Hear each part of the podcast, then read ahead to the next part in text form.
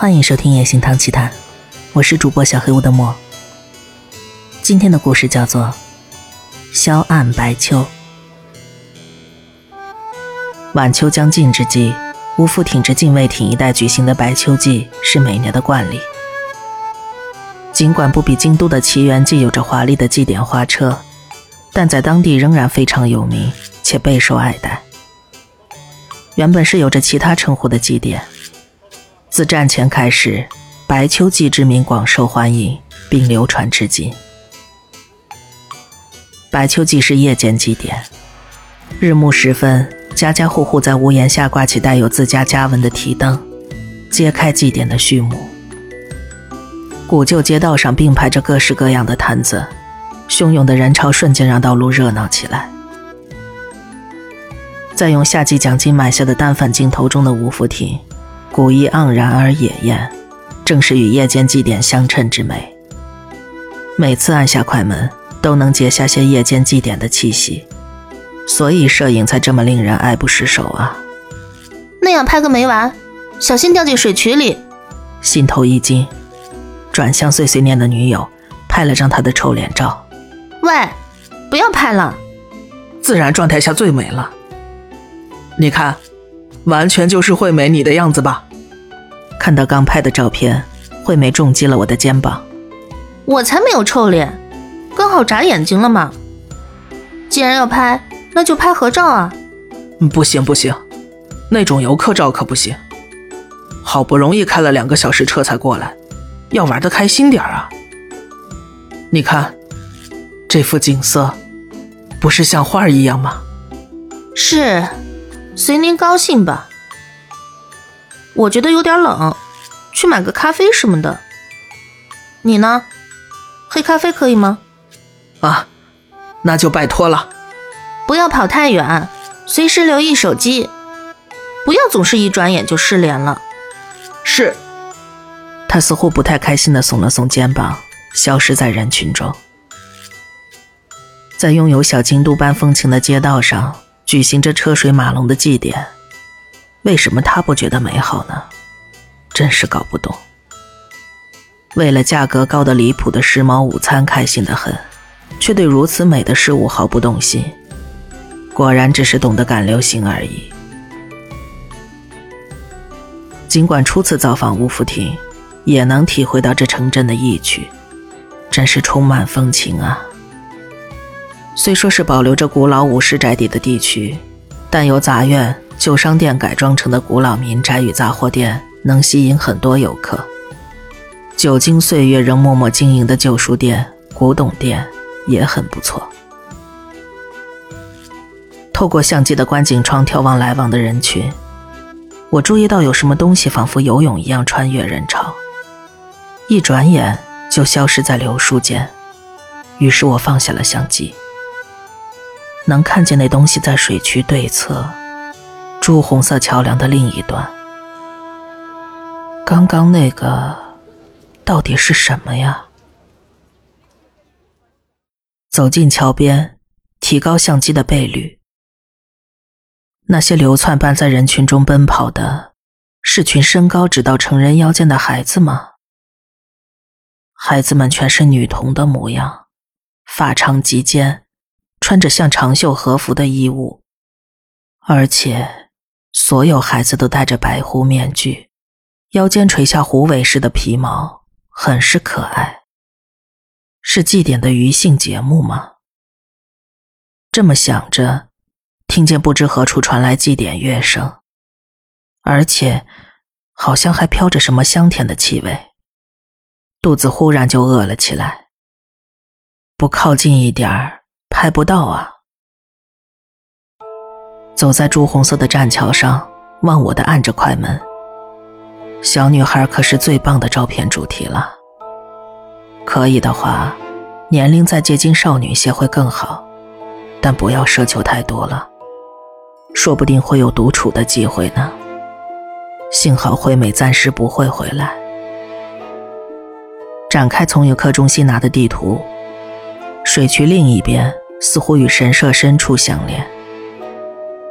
原来如此，或许正举行着什么祭祀仪式也说不定。往来于此的人们似乎格外用心，每个人都做了便装，有简单的戴着兽面面具的人，也有装上翅膀与尾巴的人，十分热闹。老兄，老兄，你在找什么吗？回过头，面戴猿猴面具的矮小男人站在面前，我险些惊叫出来：“老兄，不来个面具吗？”猿猴面具上扭曲的笑容令人不适。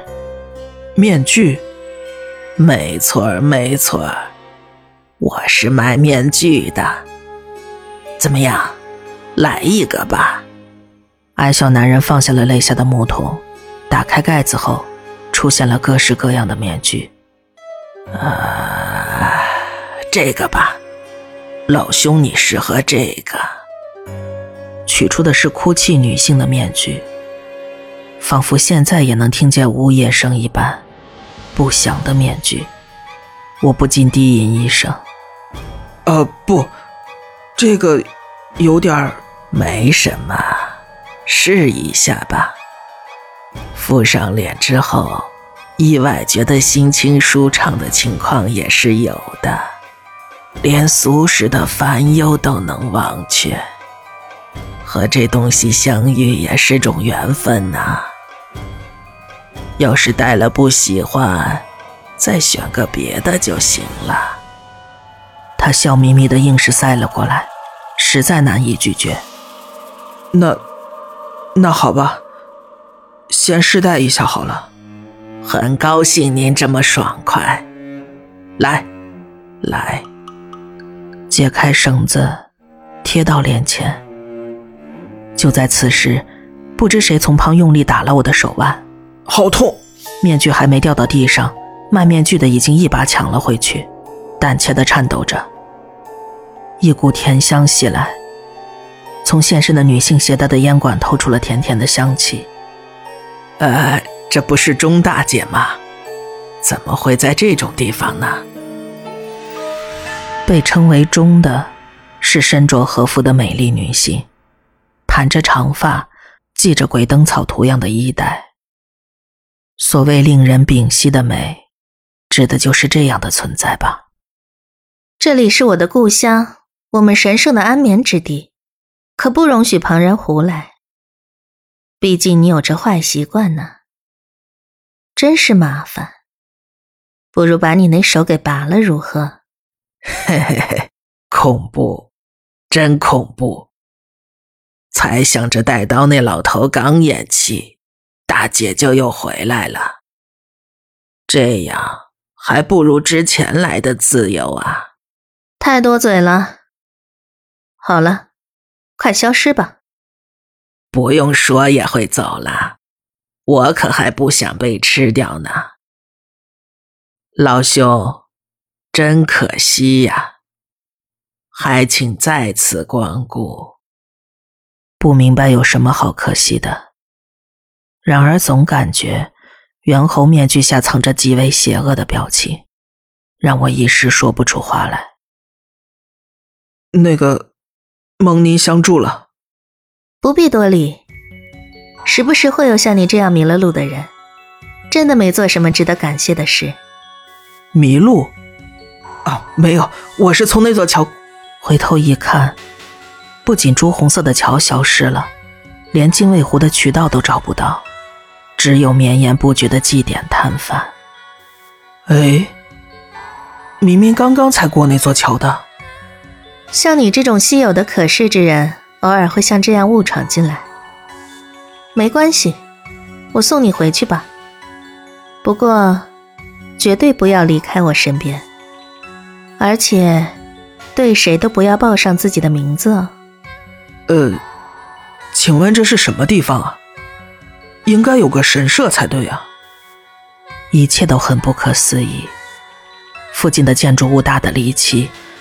虽说是木造建筑，造型和规模都和日本大异其趣，还有四处悬挂着提灯，殿前吊着不知什么肉的摊子，而且里头全都不是人类，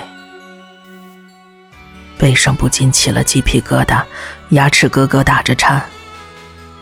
没错，无论怎么想，这都不是普通的地方。是另一侧，这儿只能如此形容，是彼岸之事，是非人之物聚集栖息的场所，绝不在遥远的地方，是相邻相依的异界。我是来这里找我徒弟的，想必也像你一样，在哪儿迷路了吧？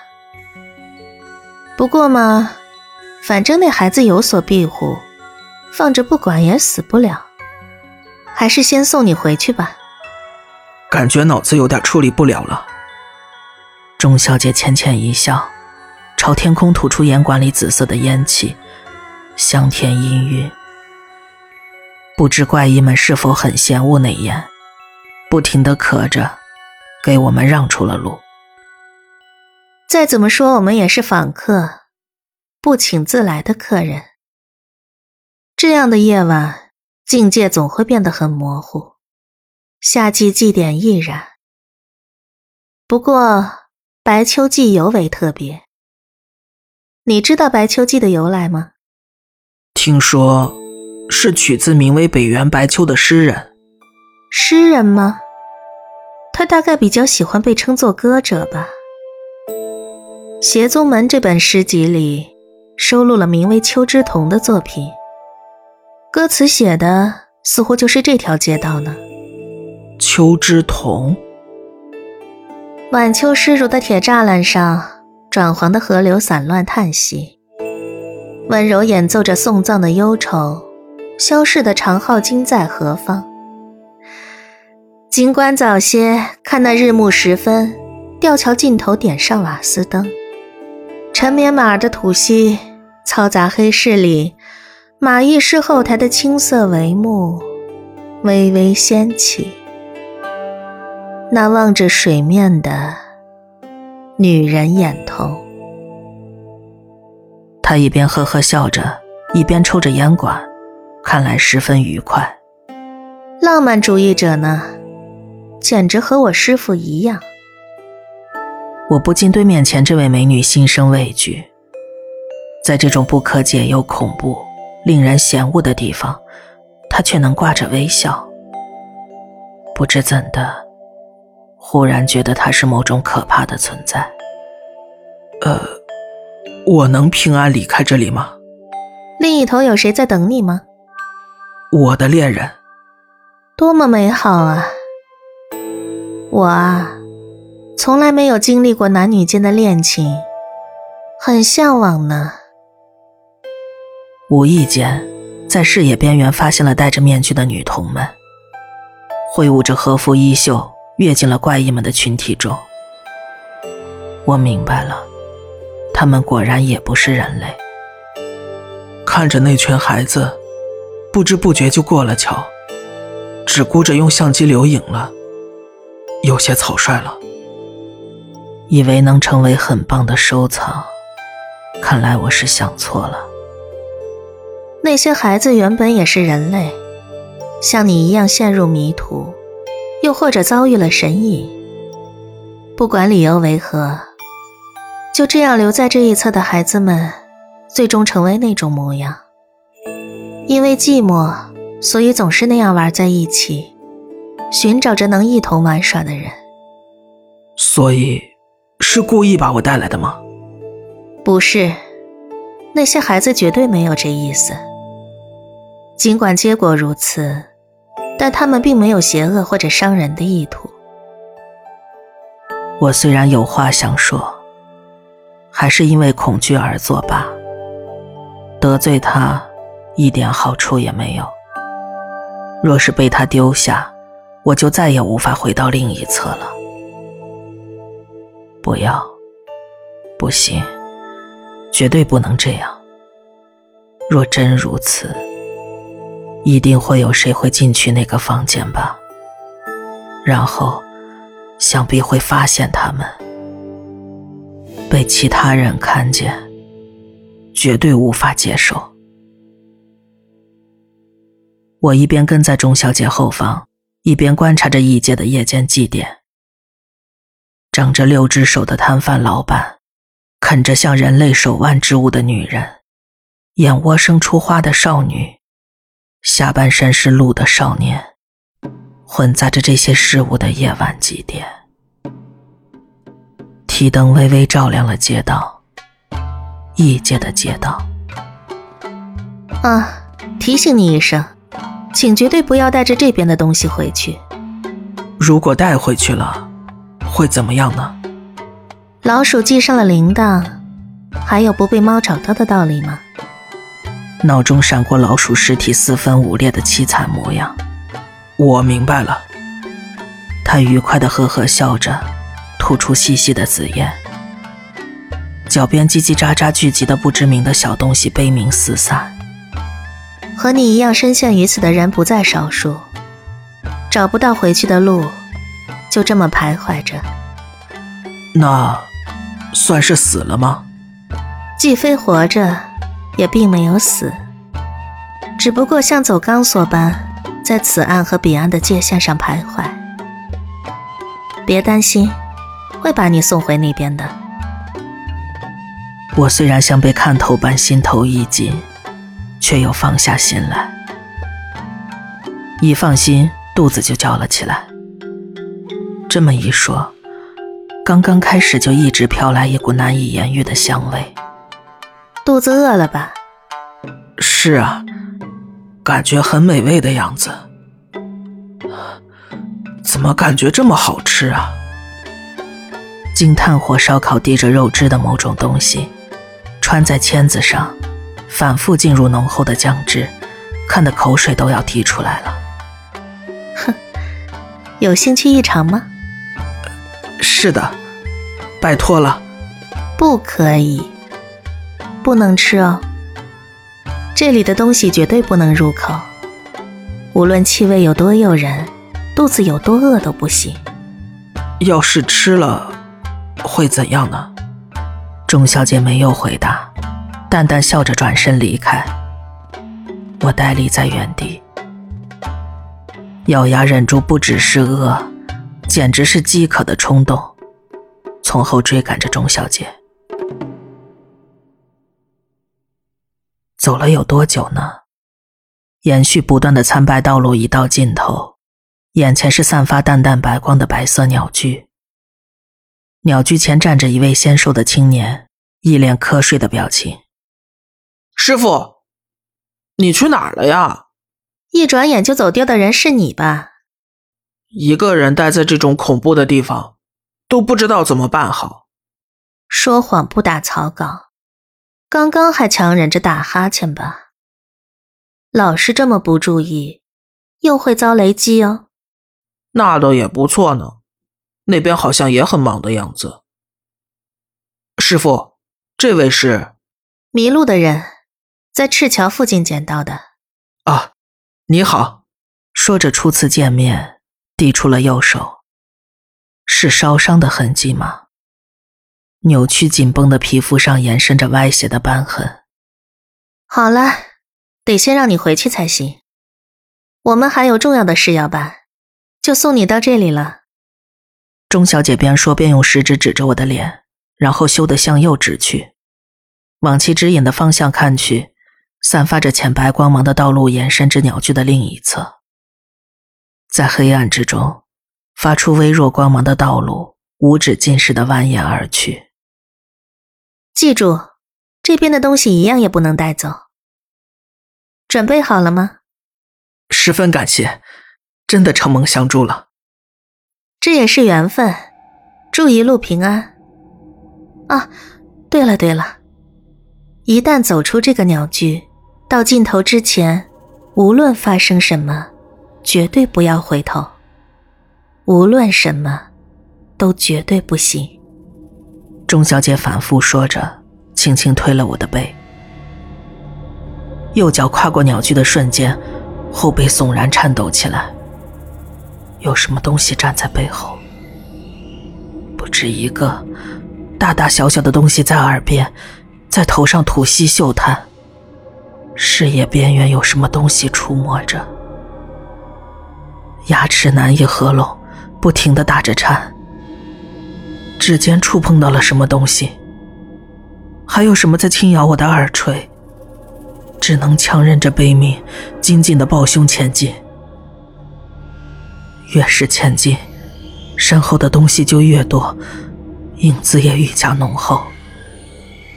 呼吸变成了低语，逐渐开始用父母、用哥哥、用恋人的声音对我说话。怀着恐惧，一步一步的前进，不能停下来，停下来就完蛋了。忽然，脑中浮现出房间墙壁上装饰的少女照片，那要是被谁看见了？才真是比死还要痛苦。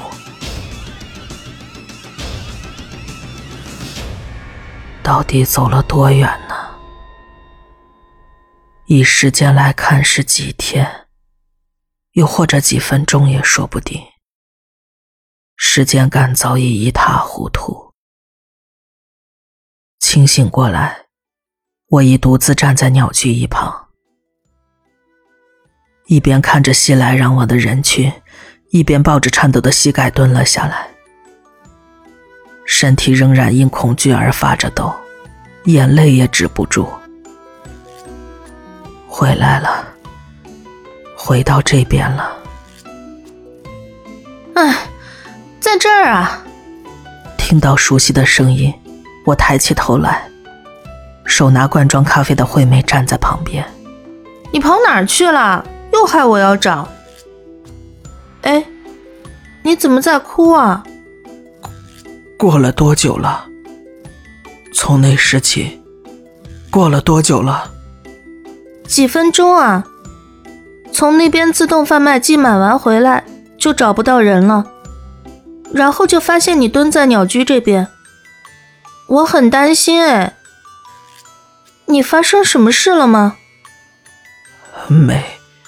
没什么，什么都没有，做了个噩梦。说了也不会相信，怎么可能会相信呢？嗯，好吧。啊，对了，相机借我一下，我也想拍几张照片。啊，好，随便拿去用吧。我要在这里稍微休息一下。递过相机，惠美看着今天拍的照片，笑着：“拍一堆这种构图相似的照片，你还真是乐在其中啊。”惠美的手停了下来。“呃，这是什么？”看到那张照片的瞬间，我全身的血液仿佛冻结了一般。那是虹桥对面戴着狐狸面具的女童。同时，我注意到，深沉稠密的黑暗中，隐隐浮现出了白色的狐狸面具。脑中传来那位钟小姐的声音：“老鼠系上了铃铛，还有不被猫找到的道理吗？”忽然感觉背后站着什么东西，悄悄的，有谁用手遮住了我的双眼。黑暗，遥远的远方，似乎传来了惠美的尖叫。